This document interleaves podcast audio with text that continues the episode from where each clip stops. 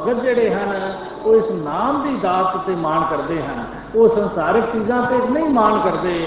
ਉਹ ਕਦੀ ਨਹੀਂ ਭਗਤ ਕੋਈ ਕਹਿੰਦੇ ਆ, ਤੁਸੀਂ ਸੁਣਿਆ ਹੋਣਾ ਕਿ ਉਹ ਉਸਨੇ ਕਿਹਾ ਹੋਵੇ ਕਿ ਮੇਰੇ ਇਸ ਜਿਤਨੀ ਮੇਰੀ ਮਾਇਆ ਹੈ, ਉਹ ਮੇਰੀ ਮਦਦਗਾਰ ਹੈ ਜਾਂ ਮੇਰੇ ਮਕਾਨ ਮੇਰੇ ਮਦਦਗਾਰ ਹਨ ਜਾਂ ਮੇਰੀਆਂ ਜਿਹੜੇ ਹੋਰ ਸਾਥੀ ਹਨ, ਉਹ ਮੇਰੇ ਮਦਦਗਾਰ ਹਨ ਜਾਂ ਮੇਰੀ ਸੰਤਾਨ ਜਿਹੜੀ ਹੈ, ਉਹ ਮੇਰੀ ਮਦਦਗਾਰ ਹੈ।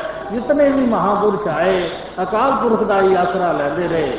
ਚਾਹੇ ਉਹ ਭਾਵੇਂ ਉਹਨਾਂ ਦੇ ਕੋਲ ਸੰਸਾਰਕ ਕਿਤਨੀਆਂ ਵੀ ਤਾਕਤਾਂ ਸਨ, ਲੇਕਿਨ ਉਹਨਾਂ ਤਾਕਤਾਂ ਦਾ ਕਦੀ ਮਾਣ ਨਹੀਂ ਦਿਖਾਇਆ। ਇਹ ਕਿਹਾ ਕਿ ਜੋ ਦਾਤਾਰ ਕਰੇਗਾ, ਉਹ ਭਲੀ ਭਲੀ ਹੋਏਗੀ। ਦਾਤਾਰ ਹੀ ਕਰਤਾ ਹੈ। ਇਹ ਸਭ ਚੀਜ਼ਾਂ ਜਿਹੜੀਆਂ ਹਨ, ਇਹ ਤੇ ਆਉਣ ਜਾਣ ਵਾਲੀਆਂ ਹਨ। ਇਹ ਤੇ ਬਦਲਦੀ ਛਾਂ ਵਾਂਗ ਹਨ। ਜਿਸ ਤਰ੍ਹਾਂ ਬਦਲਦੀ ਛਾਂ ਇੱਕ ਜਗ੍ਹਾ ਤੇ ਨਹੀਂ ਰਹਿ ਸਕਦੀ, ਇੱਕ ਸਕਿੰਟ ਵਿੱਚ ਕਿੱਥੇ ਹੈ, ਦੂਸਰੇ ਵਿੱਚ ਕਿੱਥੇ ਹੈ।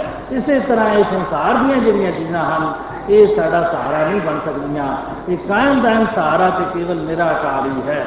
ਤੇ ਇਸ ਦੇ ਆਸਰੇ ਇਸ ਨੂੰ ਸੰਚਣ ਤੇ ਲੱਗ ਪੈਂਦੇ ਹਨ, ਜਿਨ੍ਹਾਂ ਨੂੰ ਇਸ ਨਾਮ ਦਾ ਆਸਰਾ ਲੱਗਦਾ ਹੈ।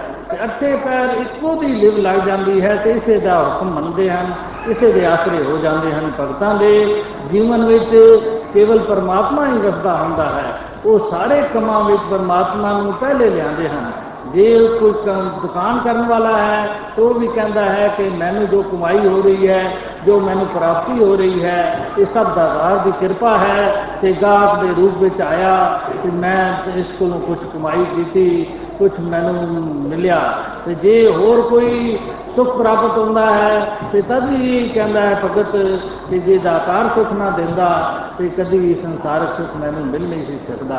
ਹੋਰ ਦੁਨੀਆ ਦੇ ਜਿਹੜੇ ਵੀ ਪਦਾਰਥ ਮਿਲਦੇ ਹਨ, ਜੋ ਸੁਖ ਮਿਲਦੇ ਹਨ, ਜੋ ਸ਼ਾਂਤੀ ਮਿਲਦੀ ਹੈ, ਤੇ ਮਹਾਪੁਰਸ਼ ਜੀਵਨ ਦੇ ਹਰ ਇੱਕ ਪਹਿਲੂ ਤੇ ਆਪਣੇ ਰਾਮ ਨੂੰ, ਆਪਣੇ ਪਰਮਾਤਮਾ ਨੂੰ ਪਹਿਲੇ ਮਨਾਉਂਦੇ ਹਨ, ਪਹਿਲੇ ਇਸ ਦਾ ਹੀ ਸ਼ੁਕਰੀਆ ਅਦਾ ਕਰਦੇ ਹਨ।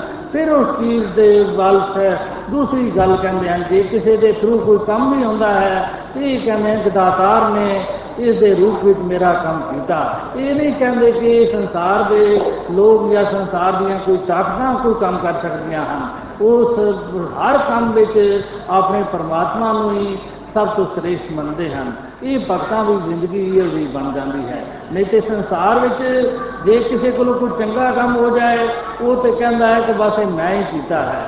ਜੇ ਮੈਂ ਨਾ ਹੁੰਦਾ ਜਾਂ ਮੇਰੀ ਚਲਾਕੀ ਨਾਲ ਕੰਮ ਕਰਦੀ, ਤੇ ਇਹ ਤੇ ਕੰਮ ਇੰਜ ਹੋ ਜਾਣਾ ਸੀ। ਇਹ ਸਭ ਮੇਰੀ ਬਹਾਦਰੀ ਦਾ ਨਤੀਜਾ ਹੈ, ਮੇਰੇ ਦਿਮਾਗ ਦਾ ਨਤੀਜਾ ਹੈ, ਜਾਂ ਮੇਰੀ ਮਾਇਆ ਦੇ ਜ਼ੋਰ ਨਾਲ ਹੀ ਹੋਇਆ ਹੈ। ਲੇਕਿਨ ਜਿਸ ਵੇਲੇ ਕੋਈ ਬੁਰੀਾਈ ਦਾ ਕੰਮ ਹੋ ਜਾਂਦਾ ਹੈ ਜਾਂ ਹਾਨੀ ਦਾ ਕੰਮ ਹੋ ਜਾਂਦਾ ਹੈ ਕੋਈ ਨੁਕਸਾਨ ਕਿਸੇ ਬਿਜ਼ਨਸ ਵਿੱਚ ਕਿਸੇ ਨੂੰ ਹੋ ਜਾਂਦਾ ਹੈ ਜਾਂ ਕਿਸੇ ਦੀ ਮੌਤ ਹੋ ਜਾਂਦੀ ਹੈ ਜਾਂ ਹੋਰ ਕੋਈ ਬਿਮਾਰੀ ਕਿਸੇ ਨੂੰ ਲੱਗ ਜਾਂਦੀ ਹੈ, ਤਾਂ ਉਸ ਵੇਲੇ ਜ਼ਰੂਰ ਭਗਵਾਨ ਦਾ ਨਾਮ ਲੈ ਲੈਣਗੇ। ਉਸ ਵੇਲੇ ਕਹਿਣਗੇ ਸਾਰੇ ਭੈੜੇ ਕੰਮ ਜਿਹੜੇ ਕਰਨ ਵਾਲਾ ਤੇ ਭਗਵਾਨ ਹੀ ਹੈ। ਤੇ ਜਿਹੜੇ ਚੰਗੇ ਚੰਗੇ ਕੰਮ ਹਨ, ਜਿਹੜੇ ਚੰਗਾ ਹੋਇਆ ਹੈ, ਸੁਖ ਪ੍ਰਾਪਤ ਹੋਇਆ ਹੈ ਜਾਂ ਭਲਾ ਹੋਇਆ ਹੈ, ਉਸ ਵੇਲੇ ਆਪ ਮਾਲਕ ਬਣਨਗੇ, ਇਹ ਸਭ ਮੇਰੀ ਕਰਕੇ ਹੋਇਆ ਹੈ। ਕੋਈ ਭਗਤ ਜਿਹੜੇ ਹਨ ਉਹ ਹਰ ਵਕਤ ਕਿਸੇ ਦਾਤਾਰ ਦੇ ਆਸਰੇ ਰਹਿੰਦੇ ਹਨ ਉਹ ਕਦੀ ਵੀ ਨਹੀਂ ਕਹਿੰਦੇ ਕੋਈ ਕਹਿੰਦੇ ਨੇ ਕਿ ਸੁਖ ਦੇਣ ਵਾਲਾ ਇਹ ਸੰਸਾਰ ਦੀਆਂ ਦਾਤਾਂ ਦੇਣ ਵਾਲਾ ਹੀ ਇਹ ਦਾਤਾਰ ਹੈ ਤੇ ਜੋ ਕਿਸੇ ਵੇਲੇ ਕੋਈ ਦੁੱਖ ਵੀ ਆ ਜਾਂਦਾ ਹੈ ਤਾਂ ਉਸ ਨੂੰ ਵੀ ਉਹ ਆ ਜਾ ਦੁੱਖ ਨਹੀਂ ਬਣਾਉਂਦੇ ਇਹ ਕਹਿੰਦੇ ਹਨ ਕਿ ਦਾਤਾਰ ਇਹ ਤੇਨੀਆਂ ਖੇਡਾਂ ਹਨ ਇਹ ਨਹੀਂ ਕਹਿੰਦੇ ਕਿ ਦਾਤਾ ਤੂੰ ਕਿਤਨਾ ਜ਼ੁਲਮ ਕੀਤਾ ਹੈ ਤੂੰ ਕਿਤਨਾ ਗਲਤ ਕੰਮ ਕੀਤਾ ਹੈ ਇਹ ਕਦੀ ਵੀ ਨਹੀਂ ਕਹਿੰਦੇ, ਇਹ ਕਹਿੰਦੇ ਹਨ ਕਿ ਦਾਤਾਰ ਹੀ ਸਾਡੇ ਨੂੰ ਚਲਾਉਣ ਵਾਲਾ ਹੈ। ਤੋ ਇਸੇ ਤਰ੍ਹਾਂ ਇਸੇ ਭਾਣੇ ਵਿੱਚ ਹੀ ਸ਼ਾਕਰ ਰਹਿੰਦੇ ਹਨ। ਹੋਰ ਨਹੀਂ ਕੋਈ ਸੰਸਾਰਕ ਮੰਗਾਂ ਕਿਧਰੇ ਨਹੀਂ ਮੰਗੀਆਂ ਕਿ ਮੈਨੂੰ ਸੰਸਾਰਕ ਕੋਈ ਚੀਜ਼ਾਂ ਮੈਨੂੰ ਮਿਲ ਜਾਣ। ਹਾਂ, ਸੰਸਾਰਕ ਕੋਈ ਭਗਤਾਂ ਨੂੰ ਕਿਸੇ ਗੱਲ ਦੀ ਘਾਟ ਨਹੀਂ ਰਹਿੰਦੀ। ਲੇਕਿਨ ਭਗਤ ਪਿਆਰੇ ਜਿਹੜੇ ਹੁੰਦੇ ਹਨ, ਉਹ ਰੱਬ ਦੇ ਹੀ ਹੁੰਦੇ ਹਨ। ਰੱਬ ਨਾਲ ਪਿਆਰ ਕਰਦੇ ਹਨ ਤੇ ਦੁਨਿਆਵੀ ਚੀਜ਼ਾਂ ਆਪੇ ਹੀ ਮਿਲ ਜਾਂਦੀਆਂ ਹਨ। ਜਿਹੜੀ ਇਸਤਰੀ ਪਤੀ ਦੇ ਸਹੀ ਆਗਿਆ ਵਿੱਚ ਹੈ ਉਹ ਪਤੀ ਦੀ ਪੂਰਨ ਸੇਵਾ ਕਰਦੀ ਹੈ। ਪਤੀ ਵੀ ਕਿਸੇ ਗੱਲ ਦੀ ਉਸ ਨੂੰ ਘਾਟ ਨਹੀਂ ਹੋਣ ਦਿੰਦਾ। ਸਾਰੀਆਂ ਚੀਜ਼ਾਂ ਉਸ ਨੂੰ ਦਿੰਦਾ ਹੈ। ਗਹਿਣੇ ਵੀ ਅੱਛੇ ਤੋਂ ਅੱਛੇ ਖਾਣੇ ਵੀ ਅੱਛੇ ਤੋਂ ਅੱਛੇ ਪਹਿਨਾਵੇ ਤੋਂ ਅੱਛੇ ਤੋਂ ਅੱਛੇ ਹੋਰ ਸਾਰੀਆਂ ਚੀਜ਼ਾਂ ਦਾ ਹਰ ਚੀਜ਼ਾਂ ਦਾ ਖਿਆਲ ਰੱਖਦਾ ਹੈ। ਕਿਸੇ ਗੱਲ ਦੀ ਘਾਟ ਨਹੀਂ ਹੋਣ ਦਿੰਦਾ। ਇਸੇ ਤਰ੍ਹਾਂ ਇਹ ਭਗਵਾਨ ਦੇ ਭਗਤ ਵੀ ਇਹ ਹਮੇਸ਼ਾ ਪ੍ਰੀਤੀ ਕਰਦੇ ਹਨ ਤੇ ਭਗਵਾਨ ਨਾਲ ਕਰਦੇ ਹਨ। ਇਹਨਾਂ ਦਾ ਹਿਰਦਿਓਂ ਪਿਆਰ ਜਿਹੜਾ ਹੈ, ਇਸ ਪਰਮਾਤਮਾ ਨਾਲ ਹੁੰਦਾ ਹੈ। ਇਹ ਪਰਮਾਤਮਾ ਫਿਰ ਕਿਸੇ ਗੱਲ ਦੀ ਥੋੜ ਨਹੀਂ ਰਹਿਣ ਦਿੰਦਾ। ਸਾਰੀਆਂ ਇਹਨਾਂ ਦੀਆਂ ਮੰਗਾਂ ਪੂਰੀਆਂ ਕਰਦਾ ਹੈ।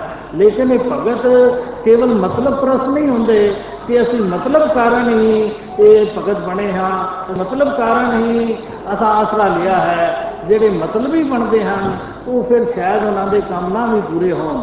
ਲੇਕਿਨ ਜਿਹੜੇ ਸੱਚੇ ਪ੍ਰੇਮੀ ਬਣਨ, ਬਣਦੇ ਹਨ, ਅਵਸ਼ ਉਹਨਾਂ ਦੇ ਸ਼ਰਧਾਵਾਂ ਵੀ ਪੂਰੀਆਂ ਹੁੰਦੀਆਂ ਹਨ, ਸਾਰੇ ਉਹਨਾਂ ਦੇ ਕਾਰਜ ਵੀ ਰਾਸ ਹੁੰਦੇ ਹਨ, ਕਿਉਂਕਿ ਦਾਤਾਰ ਅੰਦਰ ਬਾਹਰ ਵੀ ਜਾਣਦਾ ਹੈ ਰੋਮ ਰੋਮ ਵਿੱਚ ਰਮਿਆ ਹੋਇਆ ਹੈ ਕਟ ਕਟ ਵਿੱਚ ਵਾਸੀ ਹੈ, ਤੇ ਸਾਰੇ ਸਾਡੇ ਗੱਲਾਂ ਨੂੰ ਸਮਝਦਾ ਹੈ ਕਿ ਕਿਆ ਇਹਨਾਂ ਦੇ ਹਿਰਦੇ ਦੀ ਪ੍ਰੀਤ ਹੈ, ਜਾਂ ਕਿ ਬਨਾਵਟੀ ਆਪਣੇ ਕਿਸੇ ਕਾਰਜ ਵਾਸਤੇ, ਆਪਣੇ ਕਿਸੇ ਕੰਮ ਵਿੱਚ ਦੇ ਲਾਲਚ ਆ ਕੇ ਕੰਮ ਕਰ ਰਹੇ ਹਨ।